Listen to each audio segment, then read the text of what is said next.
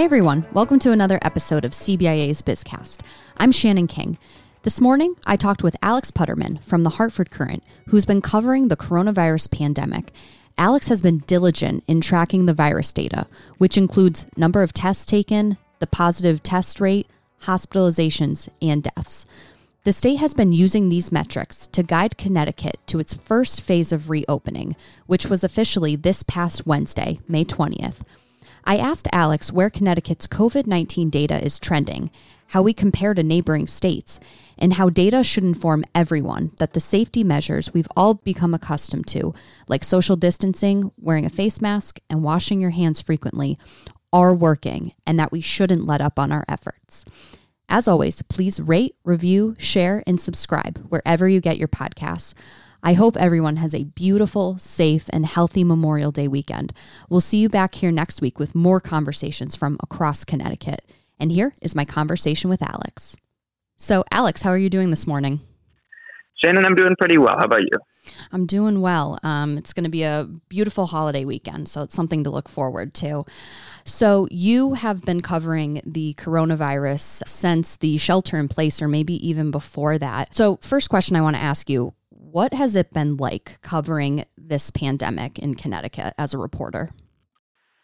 It's strange because usually when you think of big stories, you imagine running around and chasing people down. And, and the truth is, most of the reporting I've done, I've done from my living room because, you know, we're we're all in place and, and most of the officials are, are at home. And so it's been a lot of phone calls, a lot of um, chasing down doctors and experts and, you know, briefings with the governor and, and things like that. Um, it, it's crazy, you know, it's stressful, as you know, as everyone can imagine, but uh, it, it's strange. It's probably unlike most other, you know, major stories that journalists have covered over the past, you know, decades. We're both pretty young people, and I can't imagine or remember another news story like this that has affected um, everyone across the world, uh, no matter what, where you live or what your life is like. This has affected you in some way. How how is this going to shape uh, the way that you report, or just the way that young people are going to look at the world? Yeah, I, I think you're totally right that unlike previous news stories, which might have been interesting to everybody, this one really affects everybody day to day. I think it, it's impossible to really even anticipate the fallout long term. I think it's going to, you know, massively change aspects of life, how we think about the world, you know, for better, for worse. I don't know. Will it make us scared? Will it make us grateful when we return to, um, you know, some degree of normalcy? It's it's really hard to say, but if you think about how previous major events, you know, Watergate for people who were in their formative years then, or nine eleven for people who were in their formative years then, or mm-hmm. the uh, financial crisis, Um, this, I think, is bigger and more profound in many ways than any of those things because, like you said, it personally touches almost every single person in the state, in the country, in the world. Yeah, I would absolutely agree with that. So the reason that I reached out to you is because you've been the go-to numbers guy uh, for the coronavirus data. So the number of positive tests, uh, the number of overall tests that have been uh, taken and reported to the state, Um, hospitalizations, and unfortunately deaths. You've been tracking all of this since the beginning, and it's been really great and really interesting to look at. Um, so I wanted to go over some numbers with you. So uh, we're recording this on Friday morning, um, so we do not have the Friday numbers yet. Um, but currently, the current positive test uh, number right now is thirty-nine thousand uh, tests, and positive tests are stable right now. So what does this indicate for you? So I think I've moved away a little bit from looking at pure positive tests and started looking at positive tests as a percentage of the number of tests conducted, because as testing has ramped up, that inevitably has caused some amount of increase in positive tests because there are just more people getting tested. At the beginning, people who had minor symptoms were being told to, you know, stay home and tough it out. Now, if you have minor symptoms, you're being encouraged to go and get that test.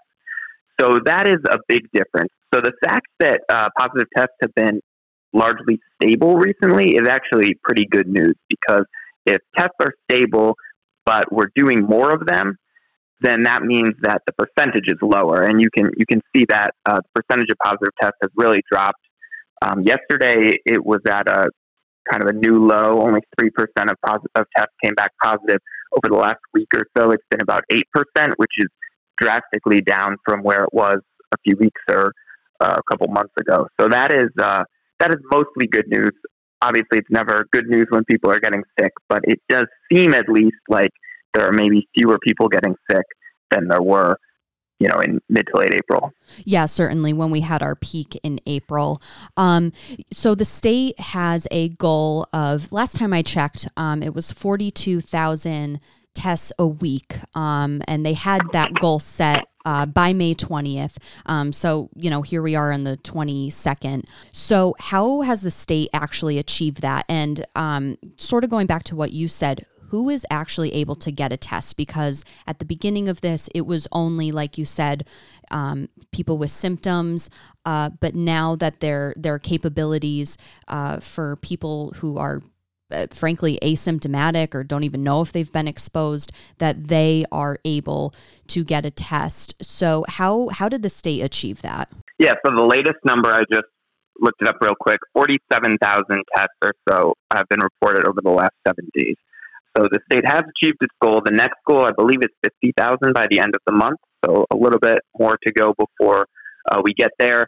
Um, the state has made an active effort to test uh, nursing home patients, um, nursing home workers, people um, who are incarcerated, as well as Department of Corrections staff, um, all sort of people in these congregant uh, settings that are susceptible to spread. Um, they've also made kind of a push to test in urban areas, which have seen more um, cases and more deaths than suburban and rural areas for many reasons, including just the fact that they're more densely populated and it's easier to spread. So that's kind of what they've been doing. And they've also contracted with several laboratories, including the laboratory at Yale New Haven Hospital, as well as the Jackson Laboratory in Farmington.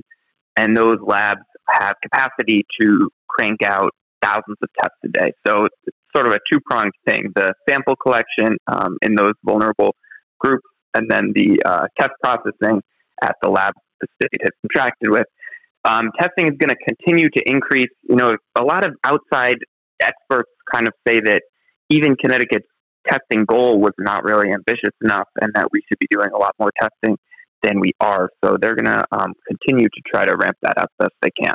Yeah, and that's really great to hear that the state has been able to um, exceed their goal. Going back to hospitalization rates versus death rates. So what is the relationship between those two things? So hospitalizations are down, but I have noticed that deaths are fairly steady. So does that mean um, are more people being discharged, or are more people uh, unfortunately succumbing to the virus and its complications? Uh, it's a little bit of both. There's no doubt that, that deaths have not fallen off quite as quickly as hospitalizations have, and uh, there are several reasons for that. Now, I should be clear that deaths are down from the peak in April, so it's not that we've made, you know, no progress there.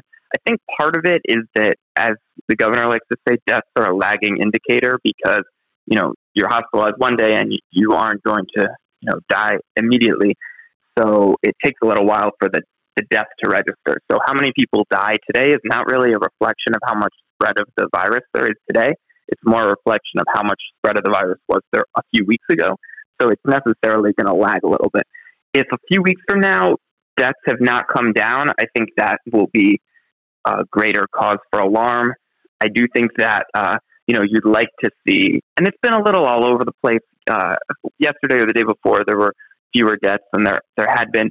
You'd really like to see the death number be the one that, that comes down sharply. You know, Connecticut has the third or fourth highest uh, death rate of any state from COVID nineteen.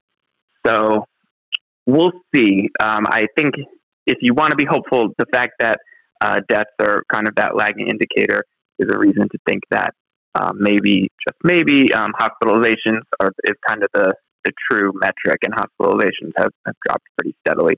Um, and deaths do count as part of, you know, that decline in hospitalizations, but, but so do discharges. And there have been, you know, plenty of patients discharged from hospitals during this.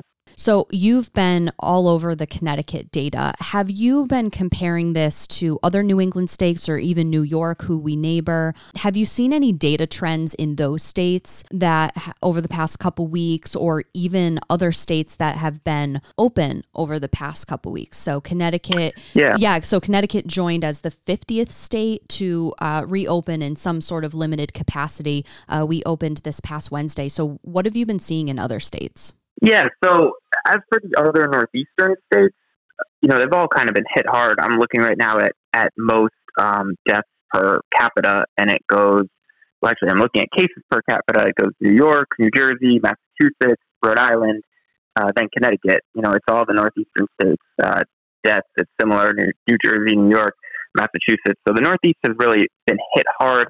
I mean, for what it's worth, you know, Connecticut has gone from maybe fourth in cases per capita down to um, sixth, but we're also not testing quite as much as some other states. That could be part of it. Um, as for states that have reopened, I think there have been kind of mixed results so far. So Georgia reopened kind of early, and people were worried that there was going to be some huge spike, and that really hasn't happened, which is good news. Um, other places, there have been some spikes. Um, Texas had to roll back some reopening in a certain part of the state because of a flare up there. So it, it seems maybe just a little bit too early to know. I mean, the good news is it's not as though, you know, states reopen and immediately have been slammed. So that gives you some hope that maybe if we uh, do the reopening cautiously. I mean, I actually had a story published yesterday about this with a colleague, and I talked to a bunch of different experts, and most of them kind of said, you know, there might be some increased transmission as you reopen, but you can counter that if everybody wears masks, if everybody maintains uh, six feet of distance, if the state does a good job testing and contact tracing. So to a large extent, what happens now is kind of in people's hands. You know, if you don't want to see that spike and you don't want to have to go back to staying at home all the time, then what you have to do is, is wear your mask and, and avoid, you know, infecting other people or becoming infected yourself. Yeah, absolutely. This is the part where personal responsibility, um, but also responsibility for everyone around you, um, to be able to keep that, keep those rates low and keep that transition, uh, the transmission of the virus as low as possible. So we just hit phase one of reopening. Um, But the governor did announce the other day, he laid out um, sort of a rough outline for phase two and a rough outline of phase three. So phase two is set for June twentieth. Um, what goals does Connecticut need to hit to allow for phase two um, to go through uh, successfully? So far, they've not been as specific about goals for phase two as they were about goals for phase one. And I don't know if more specific goals are coming or if they're just kind of uh, taking it easier this time with the reopening committee having disbanded as of Wednesday. Um, they don't. One of the key metrics is they don't want to see a large rise in hospitalizations. Um, they, they have testing goals. They want to increase their contact tracing. It's kind of similar stuff, just for now, there aren't necessarily uh, metrics attached to it. A big thing is obviously having healthcare capacity. Right now, uh, the state is doing well in that regard. You know, hospitals are uh, engaging in procedures that they'd previously postponed, and they're encouraging people to visit. So if you're sick, you know, they want you to go visit the hospital. Um, but if hospitalizations increased again and uh, suddenly there weren't healthcare capacity, that would be something that would certainly uh, put off the second phase of the reopening. So for now, it's it's definitely kind of wait and see. You know, some of it is, is again, you know, people not infecting each other, and then some of it is, will the state be able to continue to ramp up its testing and its contact tracing, because those are really uh, essential elements. Are there any other data points that you've been looking at that would um, be interesting to especially business owners or other individuals um, during this reopening period? Is there anything else that you're looking at that's significant in your eyes? I think we've we've really covered most of it. I mean, the big things to realize are that the trends are generally going in the right direction. We talked about hospitalizations. We talked about positive test rate. You know, deaths maybe are slowly coming down. Um, But it's also important to remember that so far, you know, it hasn't slowed down as quickly as it's sped up. You know, I'm looking right now at the graph of hospitalizations. It was a huge spike, and then it flattened a little, and now it's been very gradually going down. because it's not easy to get rid of this thing. And uh, even though the, the trends have been generally good, you know, we've seen other places and other countries that they can reverse quickly. So I'm always very careful when I talk about how the trends have been heading in the right direction, not to assume that that will continue, and to emphasize that, you know, they're going in the right direction because we have taken some pretty extreme measures. And, uh, you know, we have to continue to be careful, or we could wind up back where we were a month ago.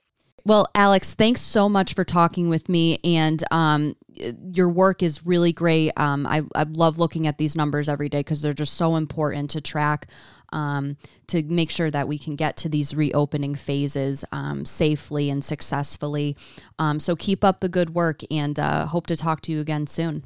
Thanks, Shannon. I hope so. For the latest COVID nineteen information, visit C B I A dot com. Follow us on Twitter at C B I A News and on Facebook.